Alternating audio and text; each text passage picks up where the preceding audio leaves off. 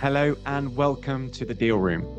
This is part one of a two part interview with Ross Fleck, Managing Director at Comerica, the US retail and business bank. In this interview, Ross shares his story from early college days through to his first role at HSBC and how he has navigated his career path across three continents and a wide range of roles in finance. Enjoy my conversation with Ross. I'm super excited. I think we're going to split this probably into two this podcast. The first part of this podcast is just going to be a bit of a chat about early career, decisions made, why take particular roles, who were the inspirations, what were the mentors, that kind of thing. And then we're going to talk a little bit about the world of venture debt. It's something that, as a student, I certainly hadn't heard of. And it's a little bit different to your corporate debt market, some of the stuff that we've spoken about before on the pod. So I'd love to dive into that, especially in the wake of Silicon Valley Bank and, and some of the things that, again, uh, Piers and Ant speak about on a Friday afternoon. So, firstly, Ross, welcome, welcome to the pod. Thanks, Stephen. Good to see you and uh, happy to be here. Yeah, really good to have you. Firstly, where are you dialing in from? Tell me, tell me what's going on. I am in my home state of Colorado, right smack in the middle of the U.S. in Denver, which is our our capital and kind of fastest growing city. Oh, very nice. What's the what's the finance scene like in Denver?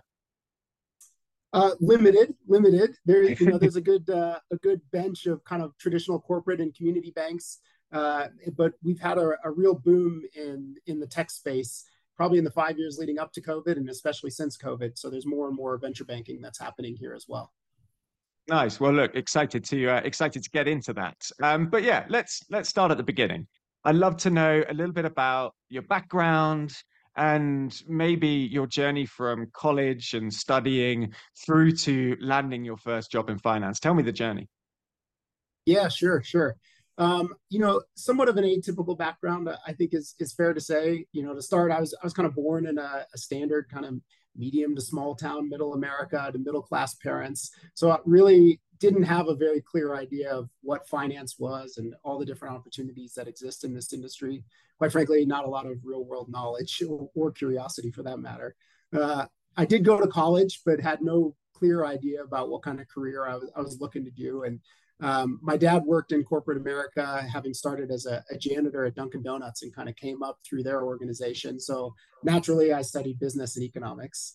Um, and that wasn't something that was taught before university. It wasn't available before in, in the US. So, so there was some appeal because it was something new. Looking back to, to friends who had graduated in economics with me, who were all in New York City, all doing different types of investment banking, uh, of portfolio management, et cetera, and, and, started to feel like I was falling behind a bit. So I came back to get a job uh, in 2008, which was a great time to, to be looking for a job in the financial world. Um, so naturally, what do you do when everything's uh, going south is you go to business school. Um, and I spent uh, I spent some time in business school thinking I'd, I'd be a, a, a consultant, um, but I really wanted something that would take me abroad. Uh, you know, we had spent time working odd jobs like a bartender while overseas, but never felt like I was a professional in a in a local economy. And, and so I wanted to do that and was fortunate that one of my career counselors at, at university at business school had spent his career at Citigroup. And so he said, Hey, listen, if you're thinking about going into the State Department, but you want to do something private enterprise, Citigroup and HSBC both have these programs that are akin to the Foreign Service. It moves you around, uh, gives you opportunities to do different things. Um, and so I, I called on on both of them and and fortunately found a home at HSBC. Nice. Well, let, us talk about HSBC in a second. I just want to pick up on your MBA experience because this is again something that students might be thinking is a is a rite of passage or at least an option some yeah. way down the line. Tell me about uh, tell me about your MBA experience and and what would you say what would you say that it's good for? What did you get out of it at that stage in your early career? Yeah, you know, interestingly, now in finance, I have a lot of young people ask me MBA or CFA. I think it's a deeply personal decision. I think you get different advantages out of both of them.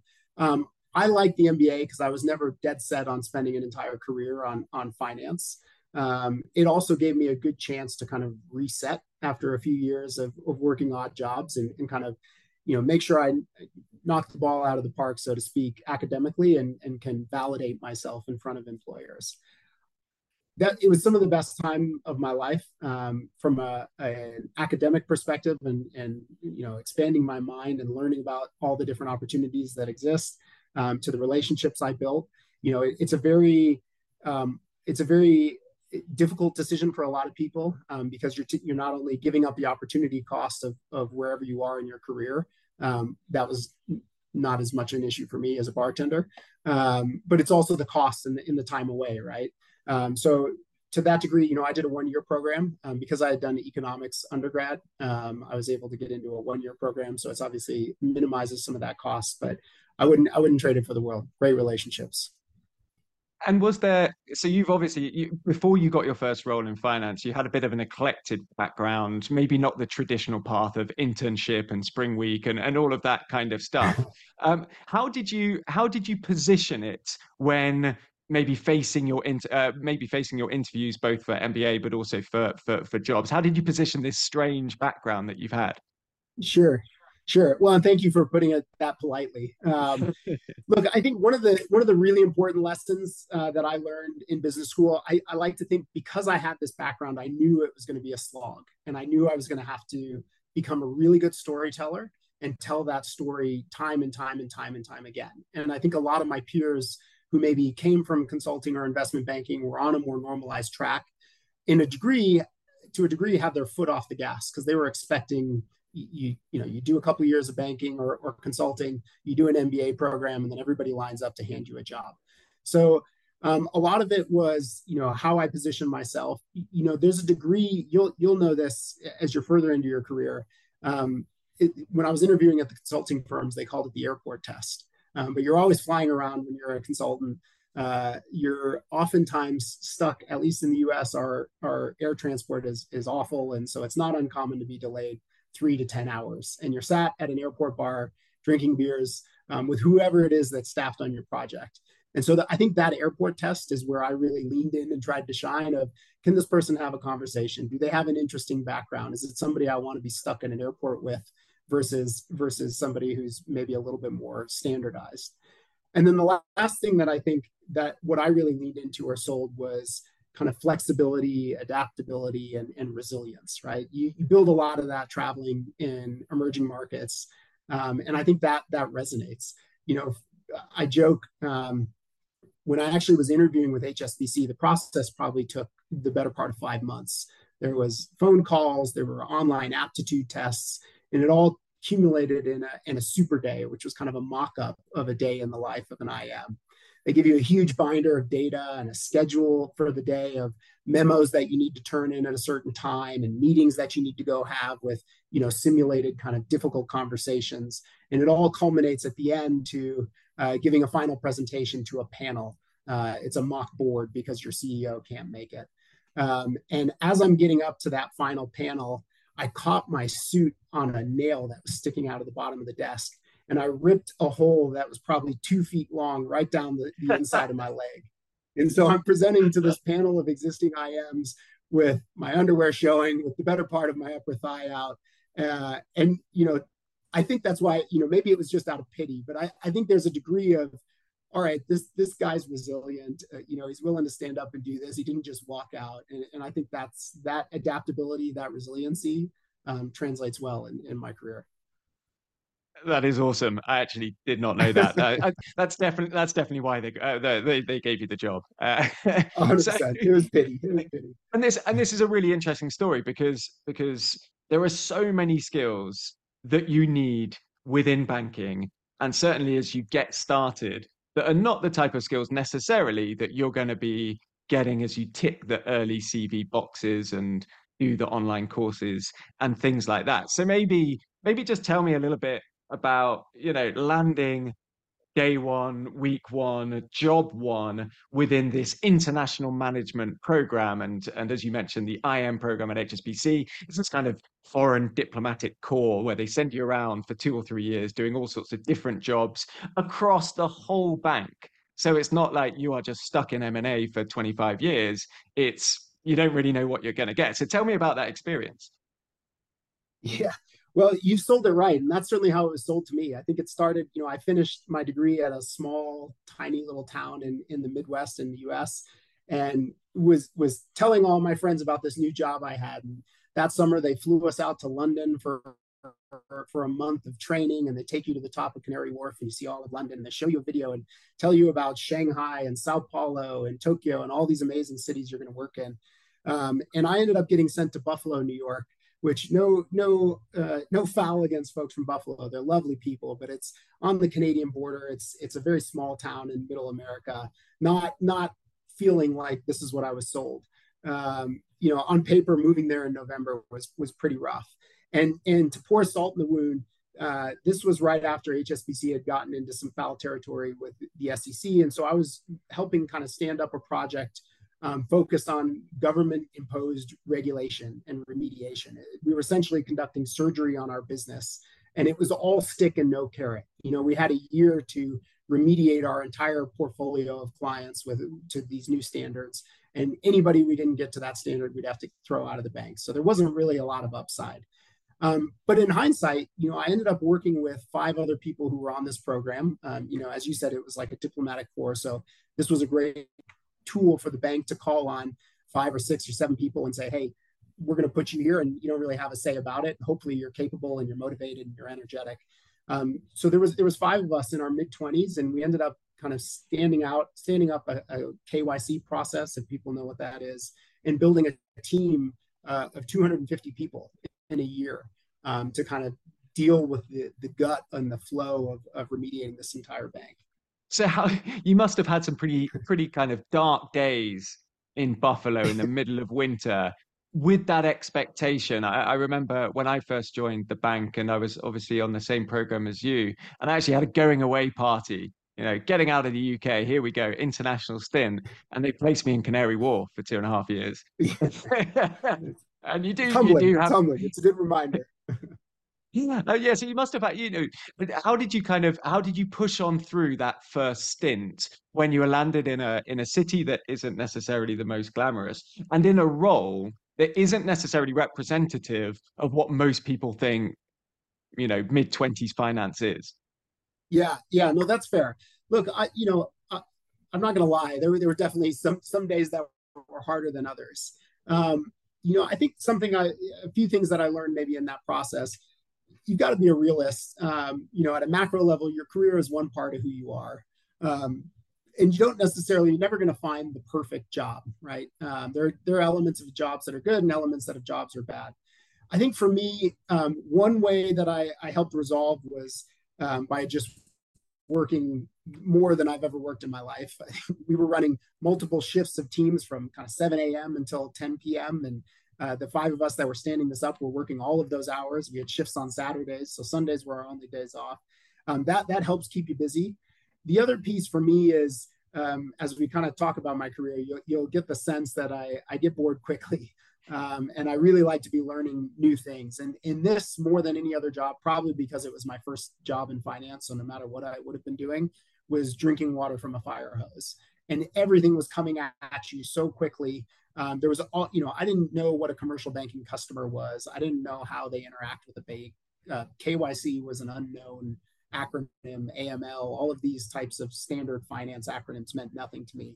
Um, so not only did i get a really good kind of business school crash course in banking um, but when you're 25 years old 26 years old i think i was a, a, chance to set up a new process to to lead a team of 50 people i, I never could have imagined uh, and then learning how to report out and speak to management, right? We, we had weekly uh, Friday afternoon calls with the CEO of the US on progress was made, where we had issues, how we needed to scale, and um, learning how to kind of speak to that management was was a great opportunity early on. And how did you how did you because when you're in your when you're at the beginning of your career, your goal is to stand out, right? Or to at least put your your best foot forward and make sure that people know that you're not going to be the first one on the chopping board if if bad times come. So how did you how did you yeah. navigate that tricky balance between absolutely shining but not necessarily wanting to try to outsmart your peers or wanting to be overly alpha in that kind of environment? How did you find, you know, how did you make a good impression? Yeah.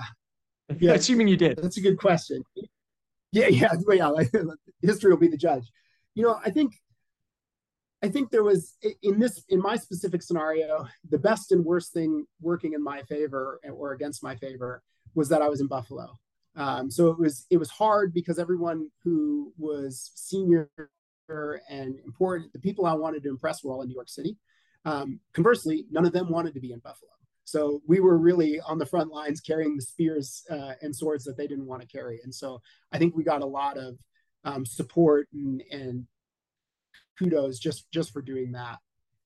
My read over time has been um, over the long run, being collaborative, being supportive of your peers um, is going to win out more so than than really trying to shine as an individual. It's important to do good work, and whenever you're solely, you know, the best managers will divvy out work so that you have very clear responsibility over exactly what you're responsible for, and delivering that to perfection or as close to perfection as you can get is really important.